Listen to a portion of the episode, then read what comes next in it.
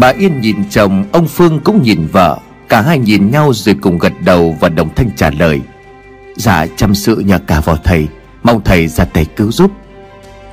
Thầy Doãn vẫn không bỏ được cái tật ngứa mồm, lão liền nói xen: Kìa bà chủ ông chủ, không thể vì mấy lời của ông ta mà quật mộ cụ Kình đi được đâu. Thầy Vũ cũng đã xem xét tỉ mỉ và cẩn thận rồi.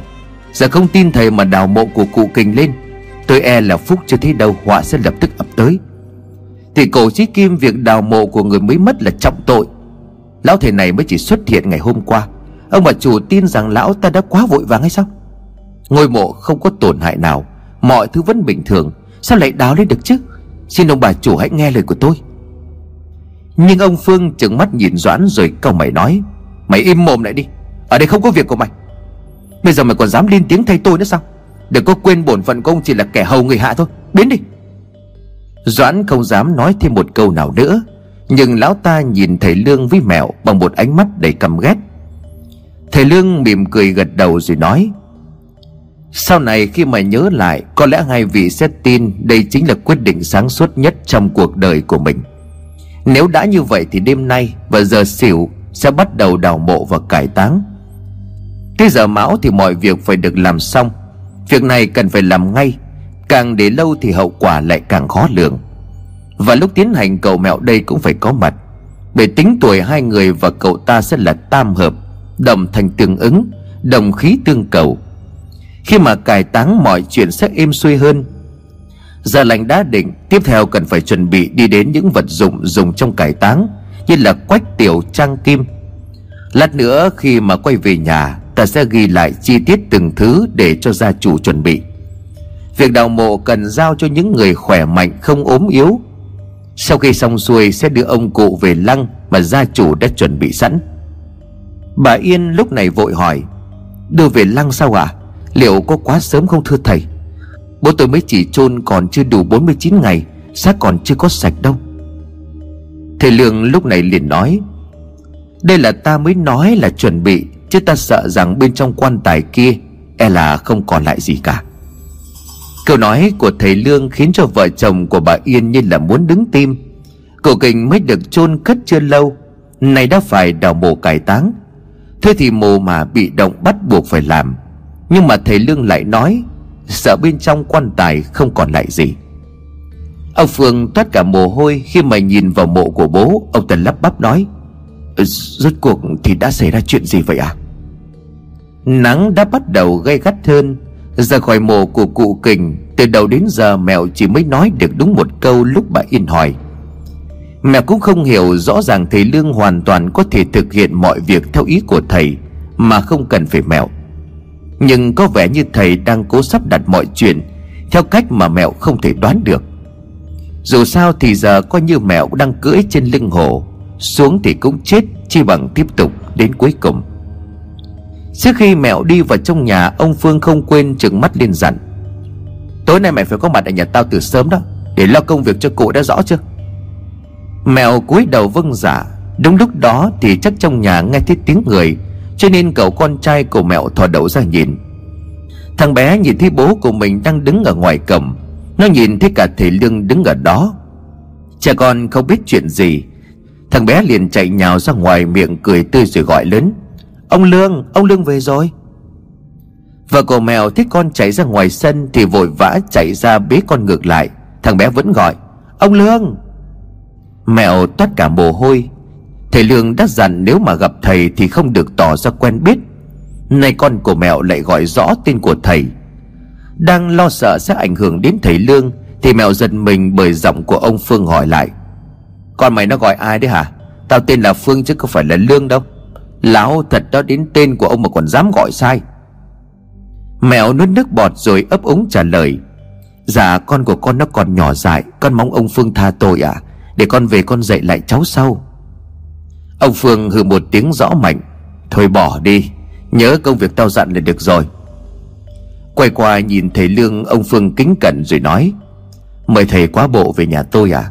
Cái chuyện cải táng mồ mà cho cụ thân sinh, thầy có yêu cầu gì thì xin cứ nói, tôi sẽ lo chu toàn đầy đủ. Mẹo đứng đợi mọi người đi hết mới dám thở mạnh. Khi nãy quả thật khiến cho Mẹo sợ đứng cả tim.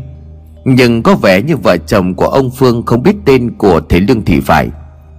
May mắn không có vấn đề gì xảy ra. Trên đường về, ông Phương liền hỏi: Dạ thầy có thể nói cho tôi biết quý tánh đại danh để tiện xưng hô được không ạ? Thầy Lương mỉm cười rồi đáp: Ta đã nói rồi mà, ta là người gốc Tàu, cho nên cứ gọi ta là thầy Tàu được rồi. Ông Phương không dám nài cố, ông ta liền hỏi: Khi nãy tôi có nghe thầy nói đến chuẩn bị các vật dụng cần thiết, tìm người đào mộ, vậy còn người bốc cốt thì sao ạ? Thầy Lương liền đáp: Chuyện đó ta sẽ làm, gia chủ cứ yên tâm. Chỉ có một điều này không biết ta có tiện nói với gia chủ hay không. Ông Phương lúc này nhíu mày nói: Dạ có gì thầy cứ nói à? Nhìn về phía tay Doãn đi đằng trước, thầy từ sớm đến giờ người này cứ liên tục liếc trộm mình bằng một ánh mắt dò xét. Sớm thầy Lương cũng đã nhận ra tay gia nhân này luôn có ý ngăn cản, giờ kết luận có lẽ chưa phải lúc. Thầy Lương liền đáp: Thôi để sau đi, trước mắt lo chuyện lớn cho chu toàn cái đã. Không hổ danh là gia đình giàu có nhất cái làng này. Chỉ trong một buổi sáng, ông Phương tức tốc cho người đi tìm mua, chuẩn bị đầy đủ tất cả mọi thứ mà thầy Lương yêu cầu, không thiếu một thứ gì. Riêng đội đào mộ, ông Phương cũng lựa chọn thật kỹ, thậm chí còn hỏi cả tuổi sao cho hợp nhất với công việc. Làm lễ cúng bái ở nhà xong xuôi, tất cả chỉ còn chờ cho đến đêm nay.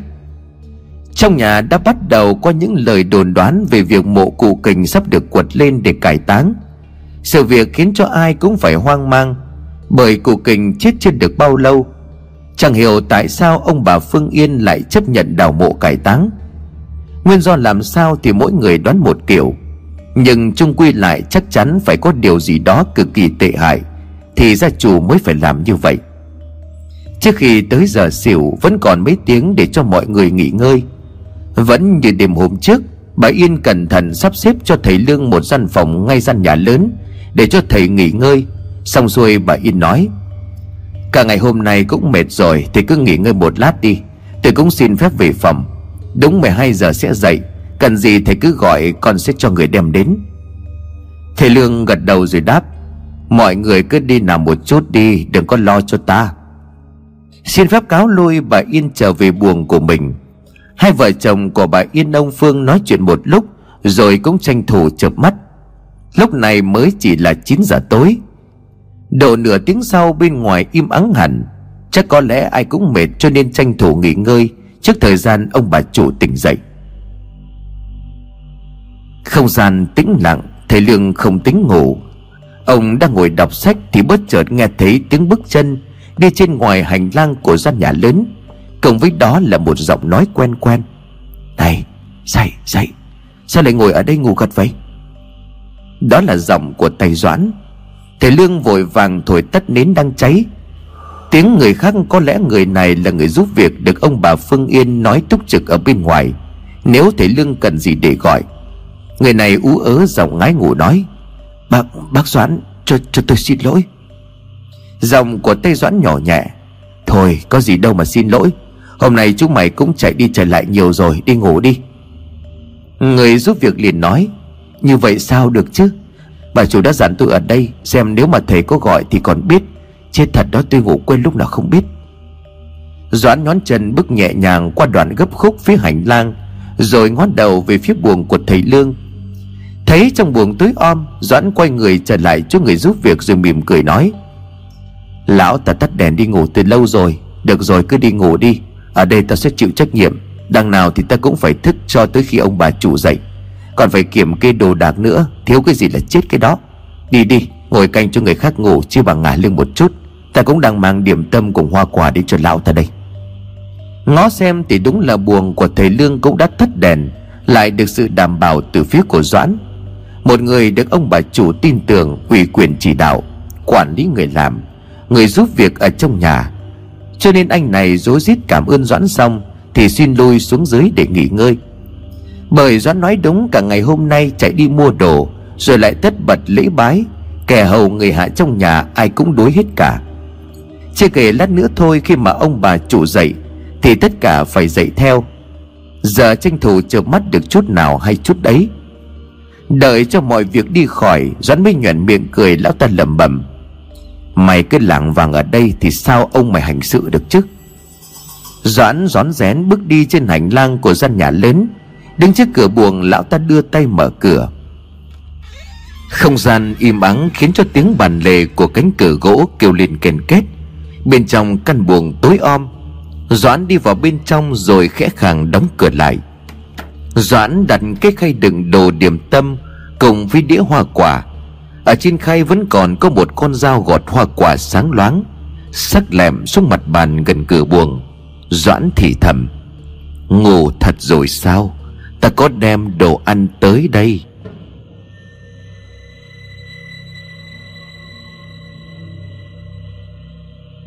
Về phần của Mẹo, Mẹo cũng đến nhà của ông Phương từ chập tối.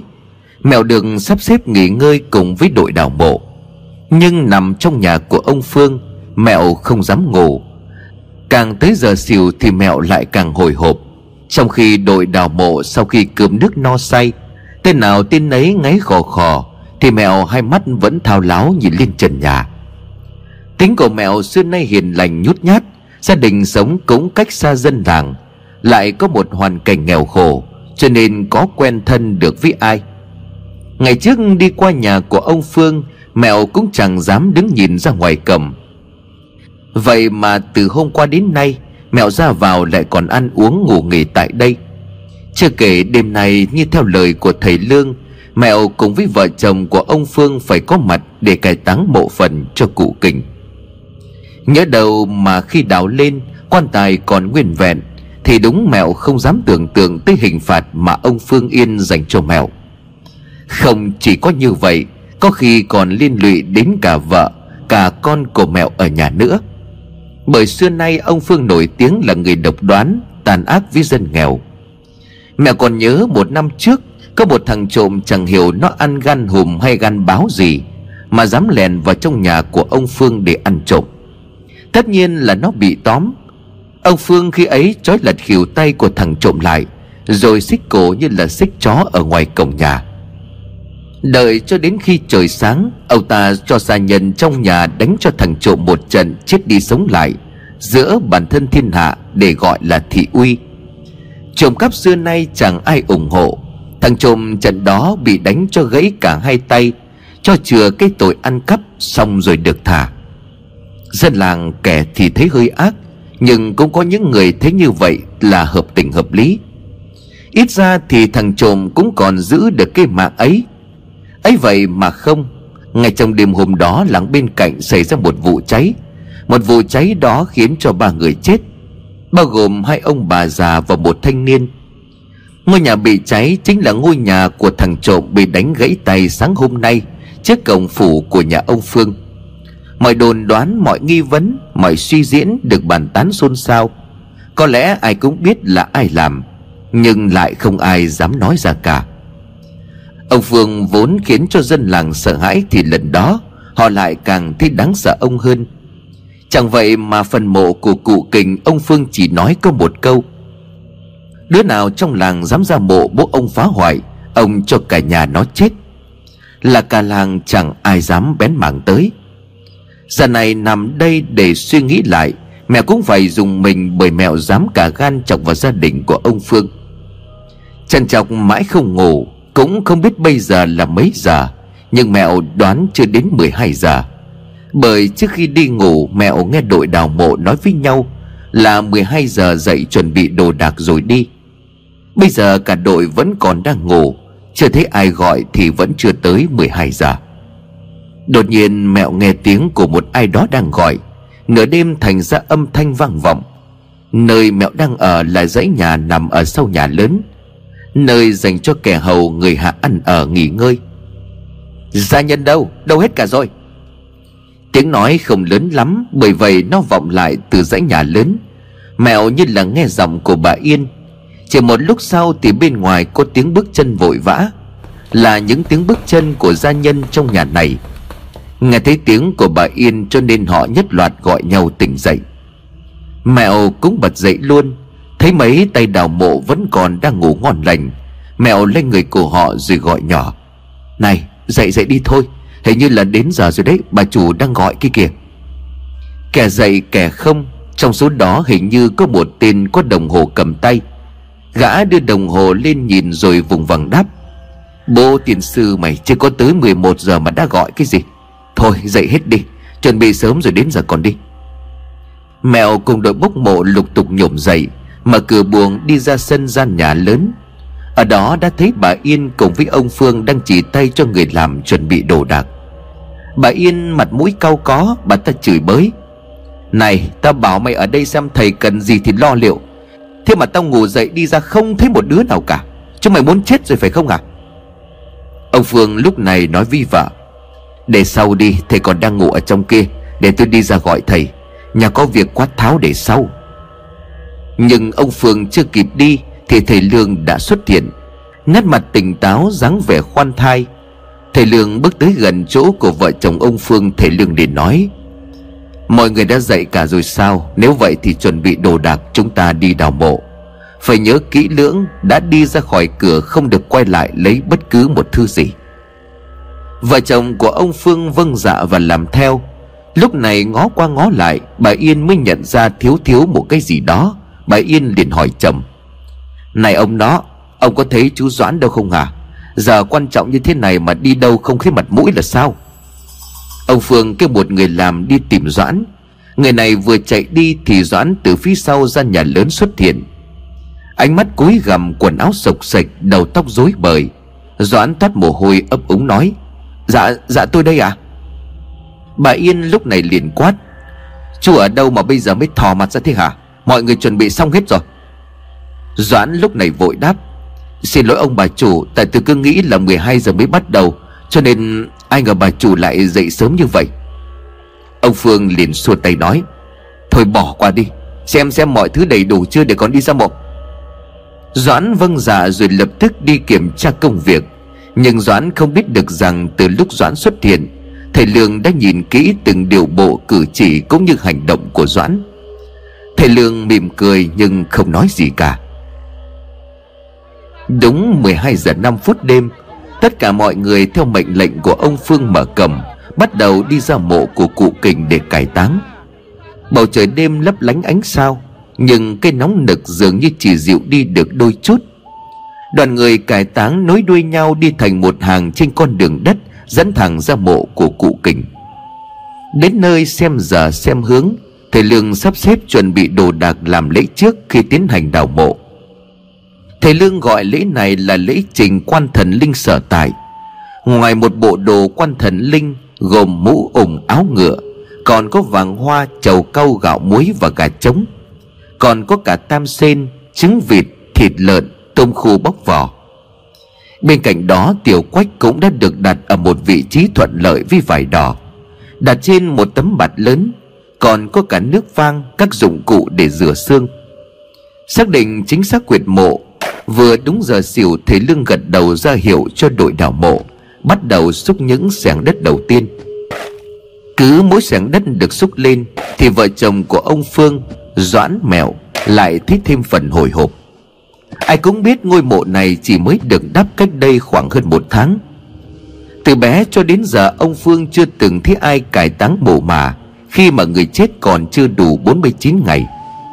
Thú thật ban đầu ông Phương cũng không tin, nhưng chẳng hiểu sao từng câu từng chữ mà thầy Lương nói lại khiến cho ông hoang mang tột độ. Ông Phương không nói ra, nhưng nghĩ lại một chuyện khiến cho ông rùng hết cả mình. Đó là cách đây một tuần, suýt một chút nữa thì ông Phương gặp phải chuyện. Nếu không may mắn thì có lẽ ông Phương cũng đã chết. Nhưng ông không kể lại với ai là bởi vì chuyện này mà lộ ra sẽ vô cùng mất mặt. Trong một lần đi tiếp đón cán bộ, sau khi ăn nhậu xong, ông Phương đã mời toàn bộ những người có mặt trong buổi tiệc lên huyện để ăn chơi trác táng tại một tiểu điếm mà ông Phương đã quá quen mặt. Không chỉ có như vậy, nơi này còn có một cô đào được ông Phương cực kỳ say mê. Mặc dù đã có ba vợ, nhưng bản tính của ông Phương trăng hoa, không bao giờ cảm thấy là đủ. Thích của lạ, ham muốn cái mới. Thời gian gần đây ông Phương ít khi về nhà. Nếu hôm qua bà Yên không cho người thông báo mộ phần của cụ Kình bị động thì chắc hẳn ông cũng chẳng trở về nhà. Đêm đó sau khi hiện ái với cô đào trẻ, chẳng hiểu tại sao tầm 3 giờ sáng ông Phương giật mình thức dậy không rõ nguyên do. Căn buồng của ông Phương ở tầng 3 của tiểu điếm.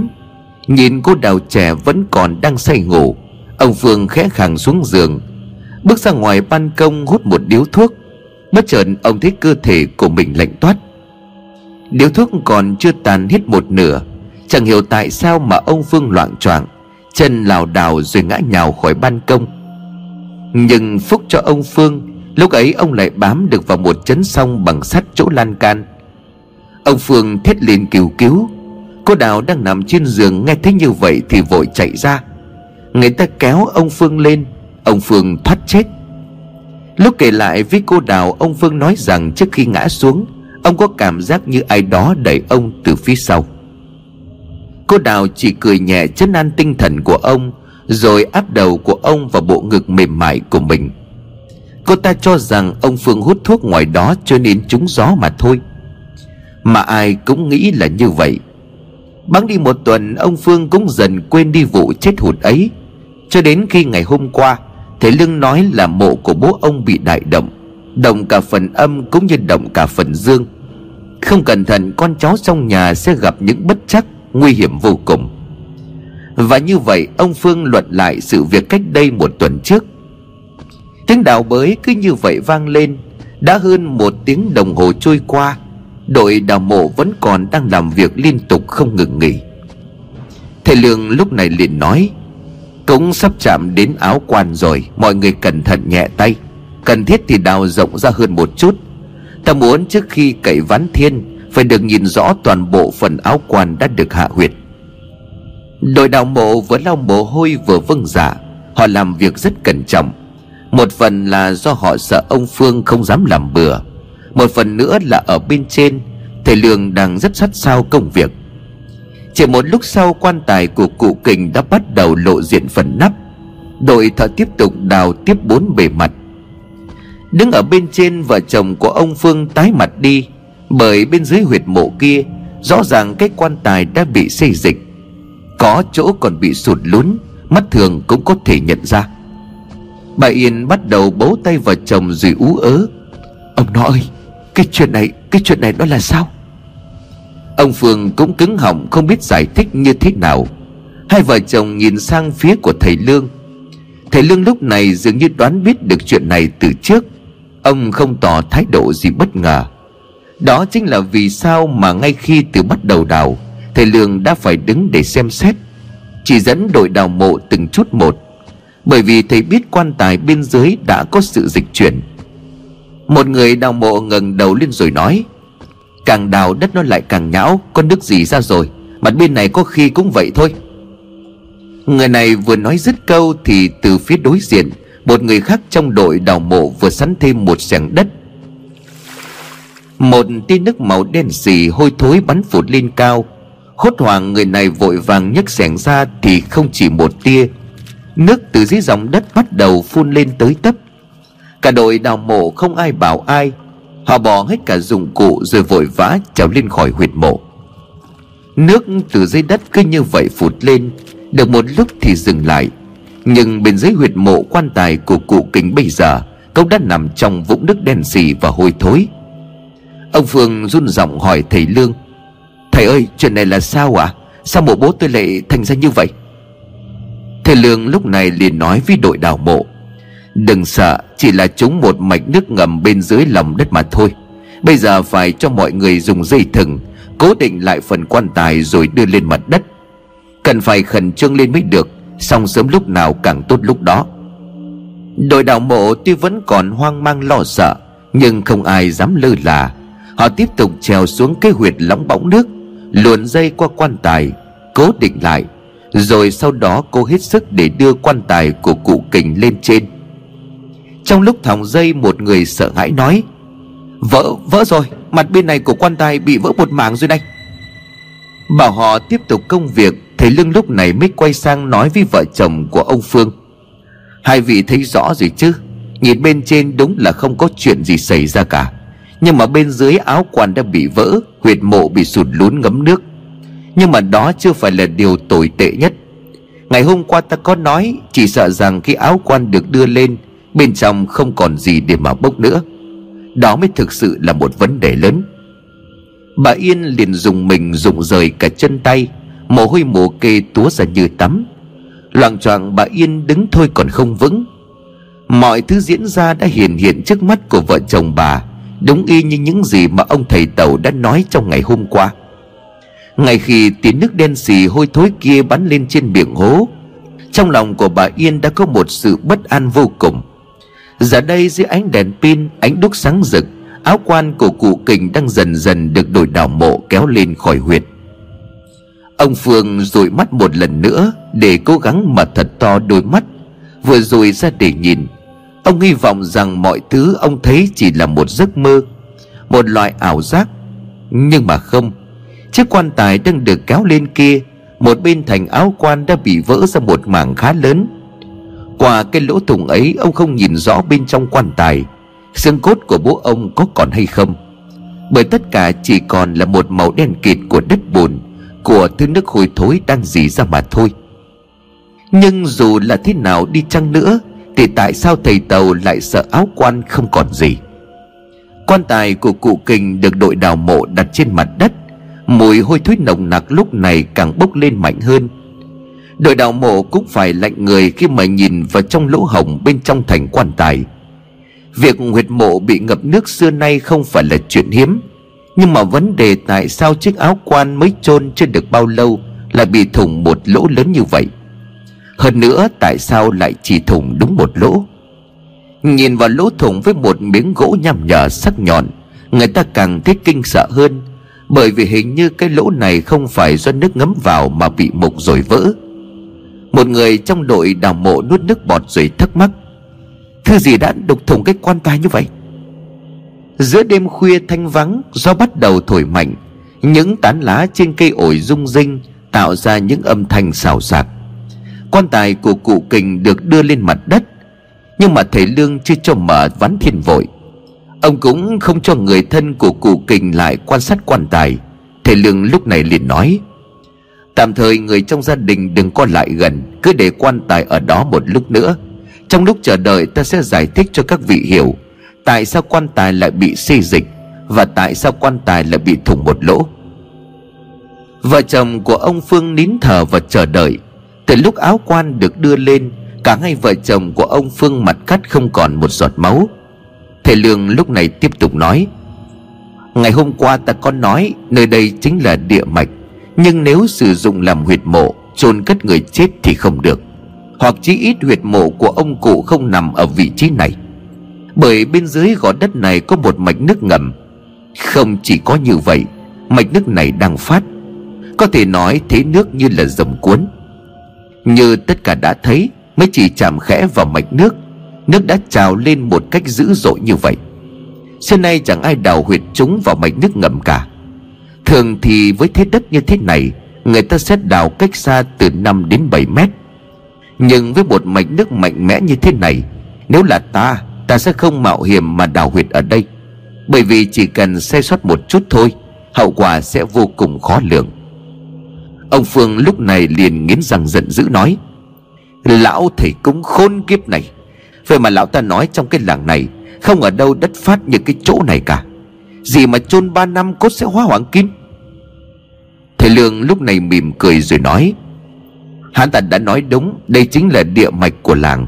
Chỉ có điều là khả năng của hắn chưa đủ để đoán biết được bên dưới lòng đất có mạch nước ngầm đang phát mạnh. Khi mà đào huyệt cũng không phát hiện ra, thế nên mới xảy ra cái cớ sự này. Còn vụ cốt hóa hoàng kim, ta nghĩ chỉ là trò lừa bịp mà thôi. Tiếp theo ta có thể khẳng định với hai vị, cỗ quan tài kia không phải được làm từ gỗ huỳnh đàn, bởi nếu thực sự là gỗ huỳnh đàn, không bao giờ có chuyện quan tài lại bị thủng một lỗ lớn như vậy. Bởi huỳnh đàn là đại danh mộc, dù có ngâm trong nước cũng không sợ bị mối mọt, có chôn hàng trăm năm cũng không hề bị mục. Ông Phương lúc này liền tiếp tục chửi thề, thằng cho này nữa, ông mà bắt được mày thì cả nhà mày phải chết. Nhìn vào cỗ quan tài của bố, ông Phương liền hỏi thầy Lương, vậy còn cái lỗ kia là sao thưa thầy? Lúc này thầy Lương mới quay sang bên mẹo gần đó, chỉ tay vào mẹo. Thầy Lương nói, Về điều này thì chúng ta cần giải mã giấc mơ của cậu mẹo đi một chút. Có phải cậu mơ thấy ông cụ rồi đi theo ông cụ ra đến mộ, có phải không? Mẹo lúc này liền gật đầu vâng dạ. Dạ đúng rồi thưa thầy. Thầy Lương lúc này lại hỏi, lúc ra đến đây trong mơ cậu thấy gì? Mẹo liền đáp, dạ con cũng đã kể hết với ông bà Phương rồi, cũng không thể nói là mơ vì cảm giác thật lắm. Nghĩ lại thôi mà con cũng rùng mình rồi. Ra đến mộ của cụ Kình thì đột nhiên từ dưới đất chui lên rất nhiều chuột. Bọn chuột nó lúc nhá lúc nhúc lao vào người của con, rồi cứ như vậy cắn xé. Khi ấy con không có cử động nổi, cảm tưởng như là mình đã bị lũ chuột kia ăn xác thịt vậy. Lúc mà con mở mắt choàng dậy thì thấy mình đang nằm bên dưới gốc ổi kia. Thầy Lương liền gật đầu vuốt chòm râu. Thầy Lương liền khẽ nói, luận theo giấc mơ thì cũng nhìn vào lỗ thủng bên thành quan tài. Giấc mơ của cậu mẹo đây nhìn thấy chính là điểm báo của ông cụ. Lỗ thủng là do chuột phá. Làng này trước nay nghèo đói, mùa màng thất bát, thời gian qua còn bị nắng hạn kéo dài, đến con người còn khó có cái ăn, cho nên không tránh khỏi việc loài chuột kia phá hoại. Ngày hôm qua khi mà đến đây, trong lúc cảm nhận được trường khí, ta thấy có một điều bất ổn. Động mộ là do động vật, tuy nhiên bên trên mộ xung quanh khu vực này lại không có vấn đề gì cả. Thế nên là ta nghĩ đến việc bị động là ở bên dưới huyệt mộ. Mộ này động phần âm vì nằm ngay trên mạch nước ngầm, còn động ở phần dương vì bị chuột phá hoại quan tài. Bà Yên toát cả mồ hôi lạnh. Bà ta run giọng rồi nói, Như vậy có nghĩa là lũ chuột kia đã đục thủng áo quan và ăn xác của bố chồng tôi. Thầy Lương liền thở dài rồi nói, rất khó tin nhưng mà chính xác là như vậy. Khi mà xem đất ta cũng đã biết thi thể trong áo quan đã sạch hết rồi. Đến đây thì bà Yên là người đi rồi ngất lịm. Ông Phương là đàn ông cho nên cứng rắn hơn, nhưng mà bây giờ ông Phương cũng phải chống cả hai tay xuống mặt đất. Đội thợ đào mộ nãy giờ đứng nghe mà không khỏi rùng mình. Giờ thì họ đã hiểu vì sao ngay lúc đào ông thầy này đã đứng chỉ dẫn họ xúc từng xẻng đất. Cũng đã đến thời gian cải táng. Lúc này thầy Lương ra hiệu cho đội thợ bắt đầu mở ván thiên. Ván thiên được cậy ra.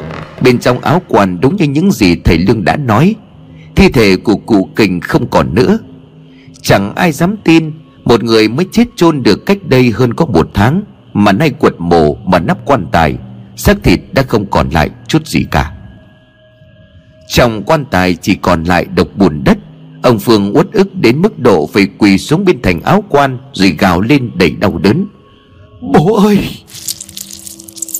Thầy Lương bất ngờ chọc tay vào bên trong lớp bùn đất trong quan tài. Mò mẫm một chút, thầy Lương nhấc tay ra khỏi đống bùn nhão nhét hồi thối. Trên tay của ông lúc này là một chiếc đầu lâu, chính là chiếc đầu lâu của cụ Kình. Hành động này của thầy Lương khiến cho đội thợ kinh hồn bạt vía. Không phải lần đầu tiên họ làm công việc đào mộ, cũng không phải lần đầu tiên chứng kiến cảnh thầy cải táng nhặt xương từ trong quan tài. Nhưng những điều kinh dị xoay quanh ngôi mộ của cụ Kình từ sớm cho đến giờ khiến cho họ phải bàng hoàng khi mà thầy Lương móc từ trong đống bùn đen ra một cây sọ người. Vậy mà gương mặt của ông ta vẫn điềm tĩnh như thể chẳng có chuyện gì xảy ra. Thầy Lương liền nói với ông Phương, cũng không phải là không còn gì cả. Ông Phương nhìn cái đầu lâu mà buồn rùn tứ chi, mặc dù đó là đầu của bố ông. Cẩn thận đặt cái đầu lâu lên bục kim tiền xếp thành khối, để cái đầu hướng lên trời.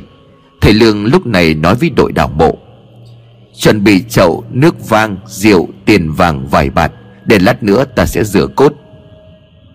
Mọi thứ đều được chuẩn bị sẵn sàng. Thầy Lương lúc này mới thực sự bắt tay vào công việc mà bao nhiêu năm qua ông đã làm, đó là bốc mộ. Dưới bàn tay để kinh nghiệm cũng như là sự tỉ mỉ cẩn thận của thầy Lương, từng đoàn xương cốt của cụ Kình được lấy từ chiếc áo quan đầy bùn đất, được rửa sạch, xếp ngay ngắn theo thứ tự. Vừa đãi cốt, thầy Lương vừa nghĩ ở trong đầu, con chuột tinh đó đã ăn sạch xác thịt của người chết. Nơi đây vốn là địa mạch, dương khí đang phát, nhưng vì đào huyệt chôn người đã khiến cho mạch nước bị cắt ngang, dương khí suy, chứng khí tích tụ, kéo theo cả làng phải chịu tai ương. Nhưng mà may mắn mạch nước chưa bị ảnh hưởng gì nhiều. Con chuột tinh đó đã bị linh miêu ăn thịt, nếu không thì càng nhiều người chết. lũ chuột càng sinh sôi nảy nở, e là khi ấy không thể cứu vãn nổi. Đã bốc sạch cốt ở trong quan tài, Thầy Lương dừng lại. Ông Phương liền hỏi: "Chỉ còn lại như vậy thôi sao?"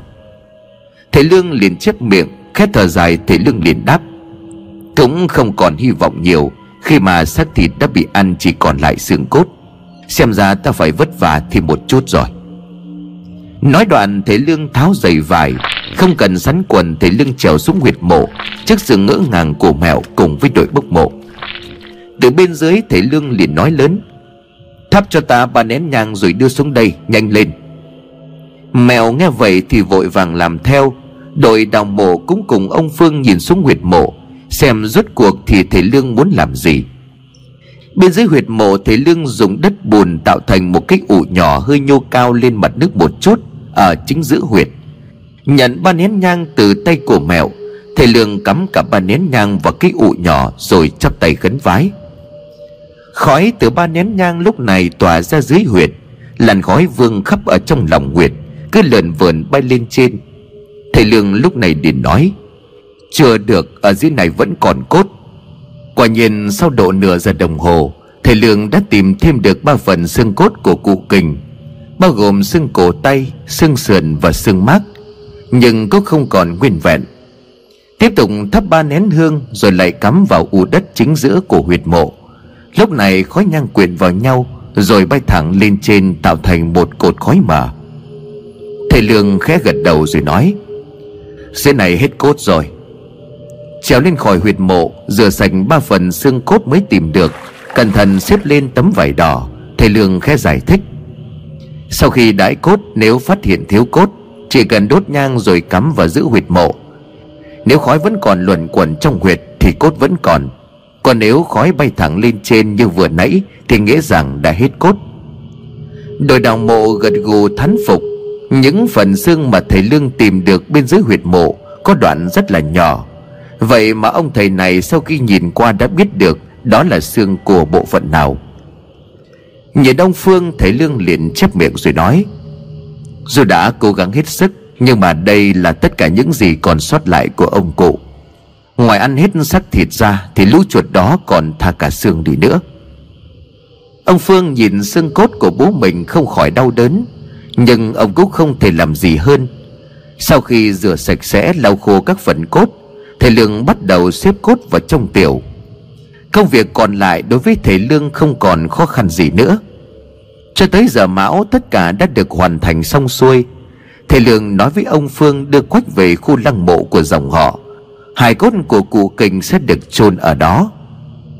Trước khi lấp hố, Thầy Lương cho người đổ xuống huyệt mộ 1 bao muối tinh cùng 8 đồng tiền xu được đúc bằng bạc, rồi mới để lấp huyệt lại.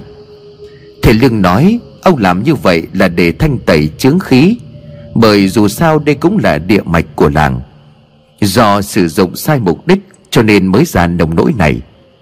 Nhưng Thầy Lương không nói ông sẽ làm gì với nó về sau.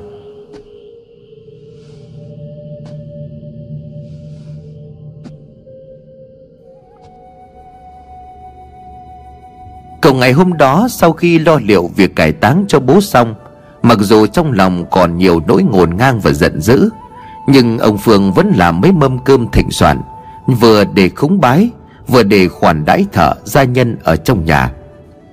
Còn Thầy Lương thì được ông Phương mời dùng bữa riêng với vợ chồng của ông, cũng là để tiện hỏi han thầy một số vấn đề về hậu vận sau này. Bà Yên rót rượu mời thầy. Ông Phương gắp thức ăn cho thầy bằng cả 2 tay đầy kính cẩn. "Dạ, thầy dùng món này đi à? Nếu mà không vừa miệng tôi sẽ cho người đi nấu lại đĩa khác." Thầy Lương mỉm cười rồi đáp: "Không cần phải bày vẽ như vậy đâu. Ta lang thang khắp nơi, đất là chiếu màn là trời, có đồ ăn là được rồi. Tính của ta không thích vòng vo, có điều gì hai vị cứ hỏi thẳng." Bà Yên ngập ngừng đưa mắt nhìn chồng. Ông Phương cười gượng rồi khẽ gãi đầu gãi tai, bối rối rồi nói: "Dạ đúng là không có gì có thể qua mắt được thầy. Tôi mời thầy dùng bữa riêng như thế này, đúng thật là có chuyện cần phải thưa gửi." Hai tay ra hiệu cho bà vợ, bà Yên mở tủ lấy ra 2 cây vàng đặt trong một chiếc hộp nhỏ lót vải đỏ. để trước mặt của thầy Lương. Bà Yên cười rồi nói: Dạ, chỗ này là để cảm tạ ơn của thầy đã giúp đỡ gia đình của tôi, mong thầy nhận cho. Thầy Lương nhìn chỗ vàng rồi nhẹ nhàng vuốt chòm râu bạc. Thầy Lương liền đáp: Như thế này chẳng phải là quá nhiều hay sao? Giá trị lớn như thế này tôi không có dám nhận đâu. Hơn nữa để hoàn thành công việc không phải chỉ do một mình tôi.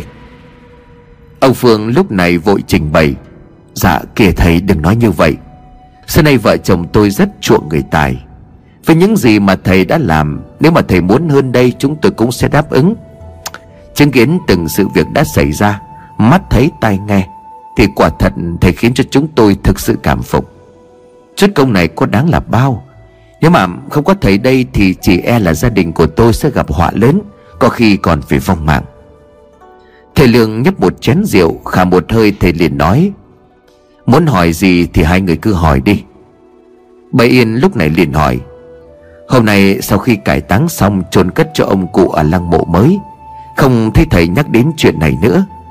Thầy cho tôi hỏi là liệu sau này gia đình của tôi có gặp phải biến cố gì nữa không? Nếu có thì phải làm sao ạ? Mong thầy chỉ dẫn.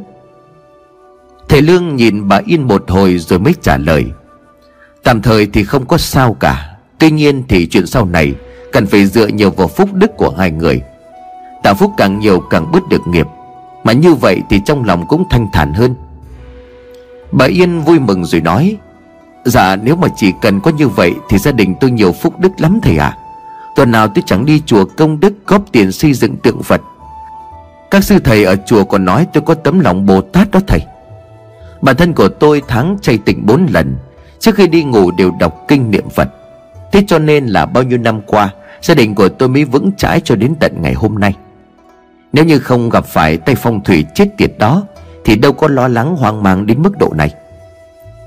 Nhắc đến đây thì ông Phương giận đỏ cả mặt. Ông ta hỏi vợ: Mà này, gã thầy đó là do bà mời về đây đấy. Ngày mai bà lo đi tìm nó đi. Cái thằng khốn này dám lừa cả ông. Lôi cổ nó về đây để cho tôi xem, rốt cuộc thì nó ăn gan hùm hay là mật báo gì đấy chứ. Bà Yên cũng tỏ ra tức giận lắm. Không chỉ có số tiền cúng bái làm lễ, rồi đến việc lo ma chay hậu sự, cũng như chuyện bà phải bỏ ra một số tiền cực kỳ lớn để cho gã thầy phong thủy mua quan tài làm bằng gỗ huỳnh đàn. Mà sáng sớm ngày hôm nay, ông bà Phương Yên được biết đó chỉ là một loại gỗ thường, được nhuộm màu máu bầm, có tẩm hương thơm trong ván gỗ. Do vậy khi được giới thiệu đó là gỗ huỳnh đàn, vợ chồng của ông Phương không nghi ngờ, cũng vì quá tin tưởng vào tay thầy phong thủy kia. Bà Yên lúc này nói: Thực ra mỗi lần cho người đi tìm hắn, tôi đều nhờ chú Doãn. Đúng rồi, chỉ cần kêu chú Doãn mời hắn về nhà ta là được. Ông Phương nghiến răng rồi đáp: Bà bảo ngay cái thằng Doãn vào đây cho tôi. Bà Yên vội đi ra ngoài gọi tay gia nhân. Ông Phương tiếp tục rót rượu mời thầy Lương. Nghe cuộc nói chuyện nãy giờ của hai vợ chồng ông Phương, thầy Lương chỉ im lặng. Đôi lúc ông khẽ lắc đầu khi bà Yên tự nhận gia đình của mình là người sống có đức, truyền tạo phúc. Bà Yên quay trở lại buồng với một bộ dạng hớt hải: Ông ơi, thầy Doãn đã bỏ đi rồi. Ông Phương đặt mạnh chén rượu xuống bàn. Đôi lông mày của ông cau lại. Ông Phương liền gắt: Bỏ đi? Hắn ta bỏ đi đâu? Khi nãy tôi còn thấy mặt nó cơ mà. Chắc hắn chỉ ra ngoài mua đồ mà thôi. Bà Yên lắc đầu nguậy nguậy rồi đáp: Không phải như vậy, hắn ta thu dọn đồ đạc bỏ đi rồi. Vừa nãy tôi không thấy hắn đâu cả. Tôi hỏi thì người làm nói là hắn kêu đau bụng về buồng nghỉ ngơi. Cho người đến buồng của hắn gọi thì thấy bên trong buồng trống trơn, một vài đồ đạc vứt lung tung, hắn bỏ đi rồi. Ông Phương như sực hiểu ra vấn đề, ông gằn giọng: Chẳng lẽ cái chuyện này cái thằng khốn đó nó có dính dáng? Bà Yên bấy giờ mới nhớ. Bà Yên nói: Thôi đúng rồi, tôi nhớ kỹ lại thì cái lần gặp tay thầy phong thủy ở trên chợ cũng là do tôi đi cùng thằng Doãn. Đúng rồi, tất cả chúng nó đều sắp đặt. Chắc có lẽ sợ bị phát hiện cho nên hắn ta nhanh chân bỏ trốn rồi. Ông Phương tức giận không kiềm chế nổi mà đập mạnh tay xuống bàn, miệng không ngừng chửi bới: Thằng cho này nữa chứ, gia đình này 10 mấy năm không hề đối xử tệ bạc với nó, coi nó như là người thân. Vậy mà nó hóa súc sinh trở mặt, ăn tiền trên thân xác của người đã chết. Doãn, mày có trốn đi đâu tao cũng nhất quyết tìm được mày về. Tao sẽ giết mày rồi thiêu xác, tro cốt của mày sẽ được đặt ngay cạnh mộ của bố tao Để mày ngày ngày phải ở đó chịu lỗi với ông cụ, đồ súc sinh. Chửi xong thấy thầy Lương ngồi đó, ông Phương vội hạ giọng xin lỗi. Thầy thông cảm cho, do tôi quá giận mà đã khiến cho thầy phải chê cười rồi. Nhưng tưởng cái bữa rượu này sẽ thật vui vẻ, thật không ngờ là tôi đã nuôi ong tay áo bấy lâu nay. Dạ thầy cứ dùng tự nhiên, đừng có để ý đến tôi. Còn cái chỗ vàng này mong thầy nhận lấy. Nhờ có thầy mà không chỉ có người chết, đến người sống như tôi đây cũng mới biết được sự thật phũ phàng này. Thầy Lương vẫn từ chối. Như khi nãy tôi đã nói rồi, công không phải riêng của tôi. Chỉ bằng hãy đem cái chỗ vàng này quy ra tiền rồi chia đều cho tất cả mọi người có mặt ở trong cái đội cải táng ngày hôm nay. Mà nhắc thì mới nhớ, cái cậu mẹo gì đó cũng đã giúp đỡ không ít. Tính ra chính cậu ấy còn tới báo tin cho gia đình của ông bà trước cả tôi. Nói đi nói lại, cậu ta mới là người vợ chồng ông đây cần phải cảm ơn. Ông Phương liền đáp: Thầy đừng lo, tất cả đều đã được trả công xứng đáng rồi. Chỉ duy có thằng mẹo cho tiền không nhận. Nó chỉ xin tôi một thứ duy nhất mà tôi vẫn đang phân vân, không biết là có nên cho nó hay không. Thầy Lương liền hỏi: Sao lại vậy? Gia cảnh người này cũng rất là khổ cực, sao lại không có nhận tiền? Hay là cậu ta xin ông thứ gì? Ông Phương liền trả lời: Thì nó xin là cái miếng đất chôn ông cụ nhà tôi. Thực ra thì tôi cũng chẳng có thiết tha gì cái chỗ đó. Nếu không phải thầy phong thủy kia nói miếng đất đó đẹp để đào huyệt, thì tôi cũng không mất công đến như vậy đâu. Cũng chẳng có to tát gì cái miếng đất còn con thôi, lại nằm cách xa khu dân cư. Nhưng mà cái thằng mẹo nó muốn xin để trồng rau. Cho nó thì cũng được thôi, nhưng mà tôi sợ là chiếc huyệt mộ của bố tôi đào ở đó. Nay cho thì nó có vấn đề gì không? Đây cũng là chuyện mà tôi đang muốn hỏi thầy, nhưng mà giận quá thì lại quên mất. Thầy Lương lúc này mỉm cười rồi nói: Dạ vậy, miếng đất nhỏ đó bây giờ đối với gia đình của ông thực chất chính là điểm hung. Chính vì nó mà đã xảy ra nhiều xáo trộn. Giờ lại có người thay ông gánh vác cái hung đó thì chẳng phải là tốt hơn rồi sao? Vậy nên là nên cho đi thì phải đạo nhất. Nghe thầy nói như vậy thì ông Phương khét kêu người cho mẹo vào. Trước mặt của thầy Lương, ông Phương viết văn tự đồng ý cho mẹo miếng đất nơi mộ phần của cụ Kình trước đây. Này thằng mẹo, đây là do yêu cầu của mày đấy nhé. Ông bà cho mày tiền bạc mày không có nhận, thì đây, mày xin cái miếng đất đào huyệt ông thì ông đồng ý cho mày. Cầm lấy rồi ra ngoài tiếp tục ăn uống đi. Ăn xong thì lát bảo người ta chuẩn bị cho chút đồ cầm về cho vợ con. Mẹo liền vội khoanh tay cúi rạp người cảm ơn vợ chồng của ông Phương. Thầy Lương nhìn mẹo khẽ gật đầu: Tốt lắm.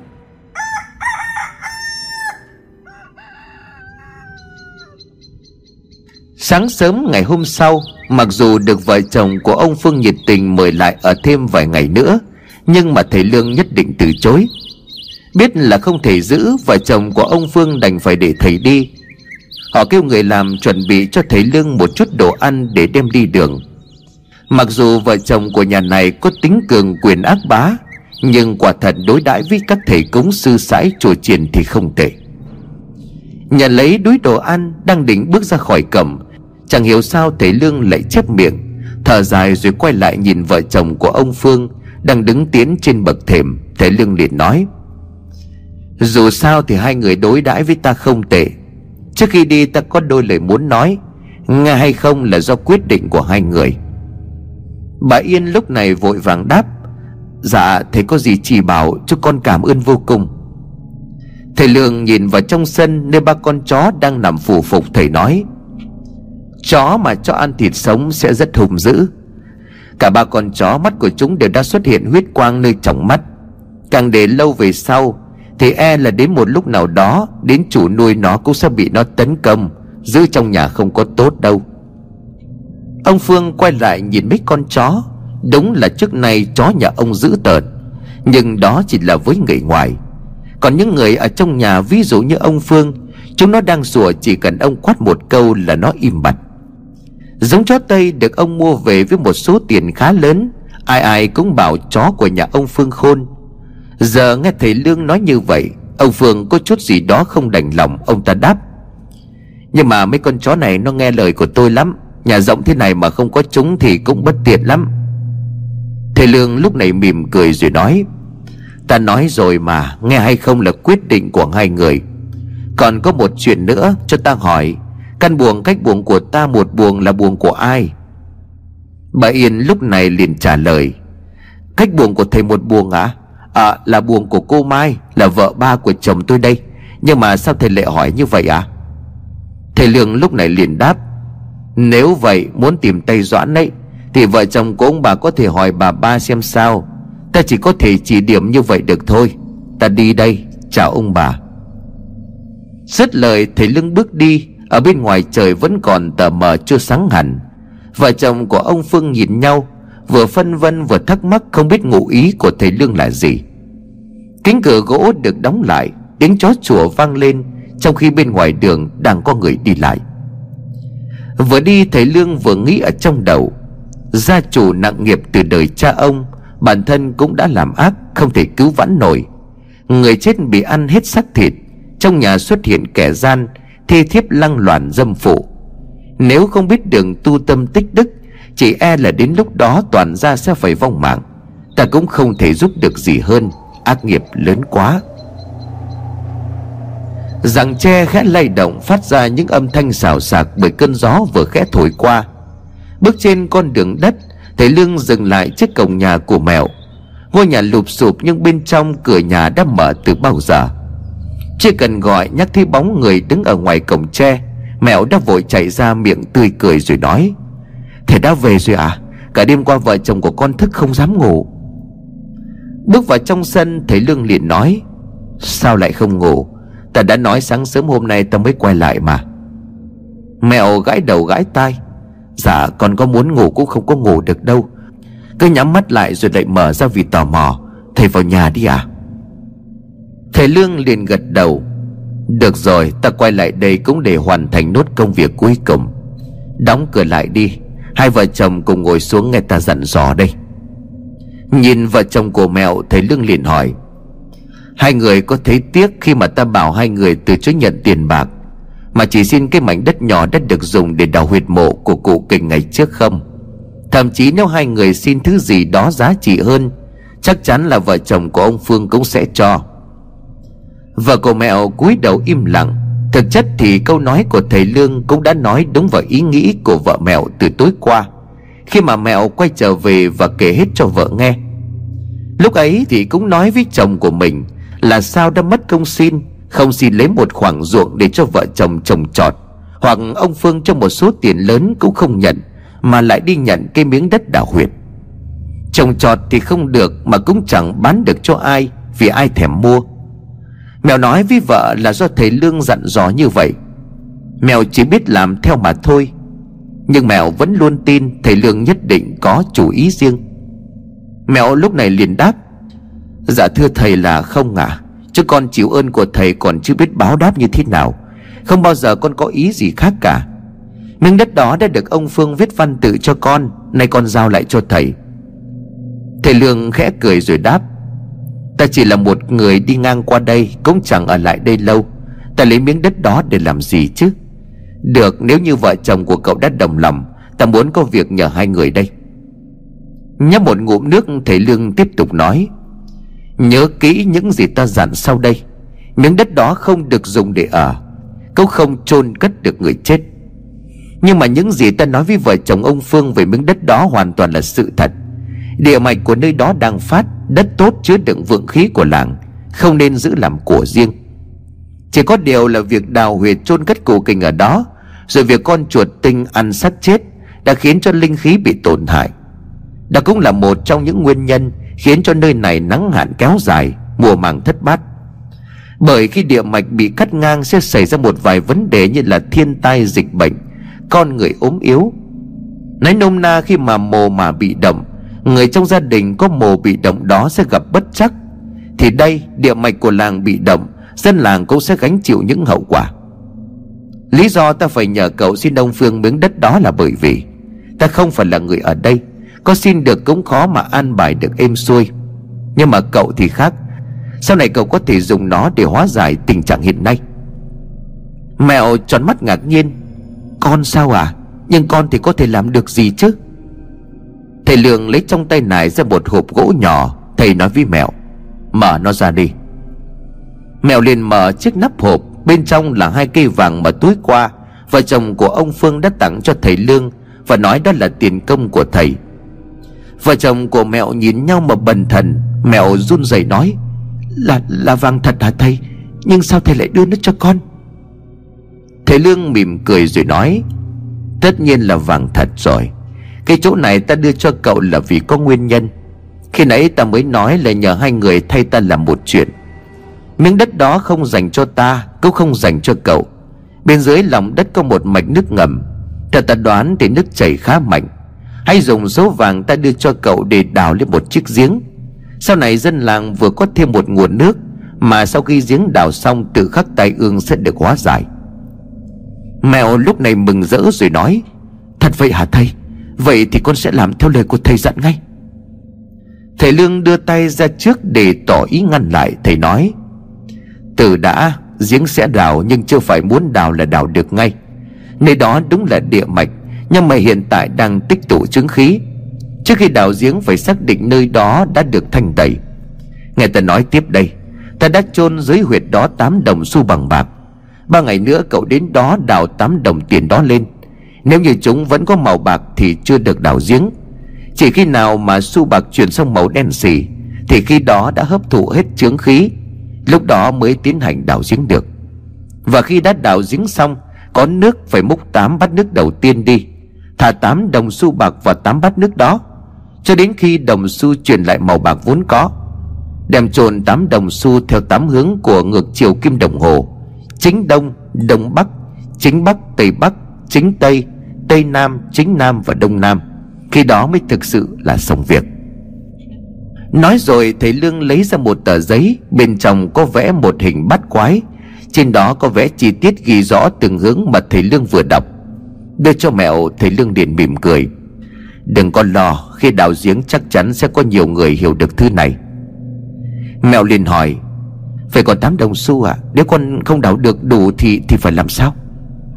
Thầy Lương liền đáp: Bây giờ cậu là chủ của miếng đất đó, chỉ cần cậu đào chỗ đó lên, tự khắc sẽ thấy đủ 8 đồng xu bạc.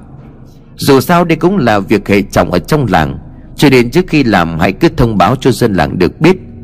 Ta nghĩ không phải bỏ tiền thì chắc hẳn cũng chẳng có ai phản đối gì đâu.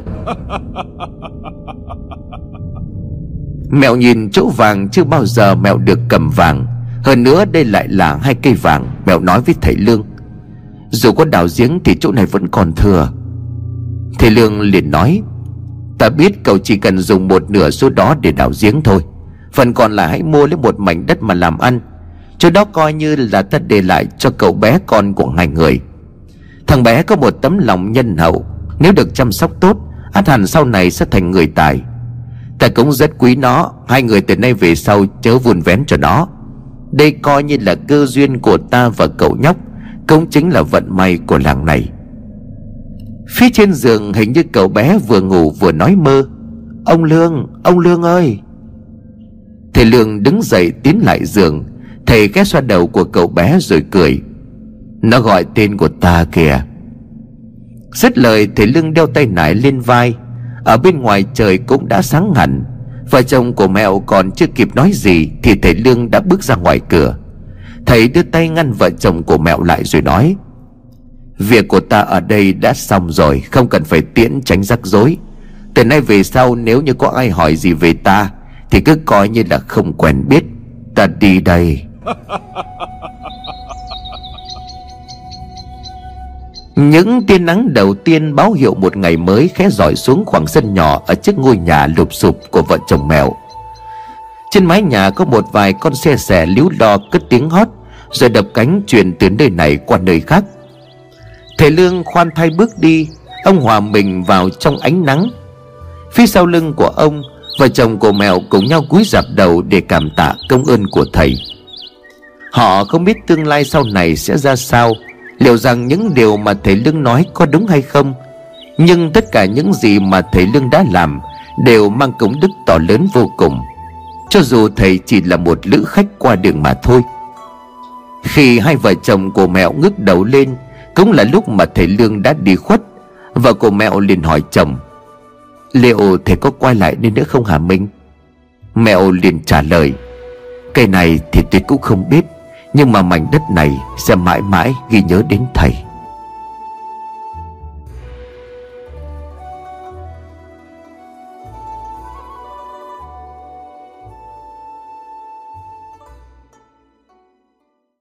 3 tuần sau. Cẩn thận này, nhẹ nhàng thôi. Chuyển 8 bát nước đến đây. Lần lượt 8 bát nước được xếp thành hàng ngang trước khu vực giếng đào. Kể từ ngày hôm đó đến nay vừa tròn 3 tuần. Nhưng ngày qua công việc đào giếng diễn ra vô cùng thuận lợi. Vâng lời của thầy Lương, Mẹo cẩn thận làm theo từng lời căn dặn của thầy. Ngày hôm nay cái gò đất ngày trước đào huyệt mộ chôn cất cụ Kình nay đã được đào sâu xuống để tìm mạch nước. Cả làng lúc này đang có mặt. Nước từ mạch ngầm bắt đầu chảy ra. Dân làng vui mừng khôn xiết. Đặc biệt hơn, vợ chồng của ông Phương cũng xuất hiện để chờ đợi kết quả. Mọi ánh mắt đều đổ dồn về phía của Mẹo cùng 8 bát nước giếng. Tiến tới gần 8 bát nước, Mẹo lấy trong túi vải ra 8 đồng xu đen xỉ. Nhìn qua người ta còn tưởng đó là 8 cục than. Thả từng đồng xu xuống và 8 bát nước, Mẹo cùng tất cả mọi người đều hồi hộp chờ đợi. Ngạc nhiên thay, một hiện tượng lạ diễn ra trước mắt của mọi người. Sau khi thả bát nước vào không lâu, cả đám đồng xu dần dần chuyển thành màu bạc. Mà lạ lùng ở chỗ nước không hề đổi màu. Nước trong bát ban đầu còn đục so với giếng mới đào. Nước chưa kịp lắng thì nay cả 8 bát nước đều trong vắt. Lúc này người ta mới nhìn xuống lòng giếng. Nước trong giếng mỗi lúc một dâng cao, và cũng trông như là nước trong 8 cái bát kia vậy. Dân làng họ reo trong sự vui sướng. Họ không hiểu hết ý nghĩa của việc đào giếng, nhưng đối với họ, giếng có nước đã là một sự hân hoan. Trước khi bước vào công việc hoàn thiện cuối cùng, Mẹo chôn 8 đồng xu theo đúng 8 hướng mà thầy Lương đã chỉ điểm. Xu bạc vừa chôn xong, chỉ khoảng một thời gian sau thì gió lạnh thổi về. Mây đen phủ kín, bầu trời bỗng tối sầm lại. Sấm chớp đã bắt đầu vang lên. Mưa rồi này, mưa rồi, cuối cùng thì cũng có mưa. Cảm ơn trời Phật, mưa thật rồi. Trời đổ cơn mưa lớn, cơn mưa mà dân làng đã khắc khoải chờ đợi suốt một thời gian qua. Mặc cho sấm chớp nổ đùng đoàng, bà con dân làng ngửa mặt lên trời. Họ giang tay để đón nhận những hạt mưa quý báu một cách khoan khoái và dễ chịu. Mẹo là người mừng hơn cả. Cuối cùng thì công việc mà thầy Lương giao phó cho Mẹo cũng đã được hoàn thành. Lẫn trong là nước mưa đang khẽ chảy xuống. Trên khuôn mặt là những giọt nước mắt quá đỗi hạnh phúc. Cảm ơn thầy Lương, chúng con đội ơn thầy. Bỗng Mẹo nghe thấy giọng nói ngay bên cạnh. Giỏi lắm, mày làm cho ông phải bất ngờ đấy. Mẹo quay sang nhìn người vừa nói là ông Phương. Bên cạnh ông còn có bà Yên nữa. Mẹo ấp úng. Dạ con không dám ạ, tất cả cũng là nhờ ông bà tạo điều kiện. Ông Phương mỉm cười vỗ vai của Mẹo rồi ông Phương nói. Thôi được rồi, không cần phải nói nhiều. Ta cũng đâu phải là người ngu. Tận mắt chứng kiến mọi chuyện ta càng thấy ông ấy thực sự là một bậc cao nhân. À mà này, cái giếng cũng phải có cái tên gọi chứ hả? Mày tính đặt tên cho giếng là gì? Giếng làng thì không được rồi, vì làng ta đã có một cái giếng từ lâu rồi. Mẹo liền đáp. Dạ chuyện này ông cứ quyết định đi ạ. Ông nói sao thì con nghe vậy. Ông Phương liền cau mày. Không được, giếng do mày đặt tên mới được. Mẹo vâng dạ, cũng không cần suy nghĩ, bởi trong đầu của Mẹo đã có một cái tên. Mẹo liền nói. Nếu vậy thì hãy gọi giếng này là giếng ông Lương có được không ạ? Ông Phương liền cau mày trong đầu. Ông Lương? Rồi ông ta nhớ mang máng, hình như mình đã nghe cái tên này ở đâu rồi thì phải. Ông Phương cuối cùng phát lên cười. Được rồi, tao hiểu rồi. Vậy từ nay cái giếng này sẽ là giếng ông Lương. Dứt lời, ông Phương cho người kêu tất cả dân làng đang có mặt tại giếng tụ họp lại. Đứng trước mặt mọi người, ông Phương dõng dạc nói. Giếng này có tên là giếng ông Lương.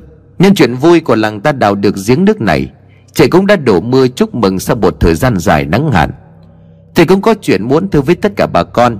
Đó là toàn bộ cây giống trong mùa vụ tới tôi sẽ đứng ra cung cấp cho bà con đầy đủ. Còn nữa, khi mà trời tạnh mưa tôi sẽ tổ chức phát gạo cho tất cả bà con. Kể từ đó mỗi gia đình sẽ nhận được một khoản tiền nhỏ. Bà con thấy như vậy có được hay không? Mọi người nhìn nhau, không ai dám tin đó là những lời phát biểu phát ra từ miệng của ông Phương. Nhưng đó lại là sự thật. Mẹo cùng dân làng ôm lấy nhau bày tỏ sự vui mừng. Niềm vui nối tiếp niềm vui. Vợ chồng của ông Phương xuống tận nơi bắt tay từng người. Những cái bắt tay thân thiện xuất phát từ đáy lòng. Cơn mưa như đang gột rửa đi tất cả những chuyện xấu xa trong suốt quãng thời gian khó khăn. Chưa bao giờ mẹo được thấy cảnh tượng tất cả mọi người lại đồng lòng hân hoan đến như vậy. Hòa cùng với đám đông, tay bắt mặt mừng với những người mà trước kia vợ chồng của ông Phương khinh rẻ, cho đó là dơ bẩn bẩn cùng. Thế này ông Phương khẽ hỏi vợ: "Tự nhiên tôi thấy lòng của mình nhẹ nhõm đi nhiều bà nó à. Chưa bao giờ tôi cảm thấy thoải mái như bây giờ." Bà Yên chẳng hiểu sao lại rơi nước mắt. Bà Yên liền đáp: "Tôi cũng vậy. Xong đã quá nửa đời người rồi, bây giờ tôi mới biết tĩnh tâm nó lại như thế nào. Uổng công cho tôi bao nhiêu năm qua đi chùa công đức, vậy mà ngay những người xung quanh tôi đang nghèo khổ đây mà tôi lại chẳng thể đoái hoài đến. Tôi và ông, chúng ta sai thật rồi đấy."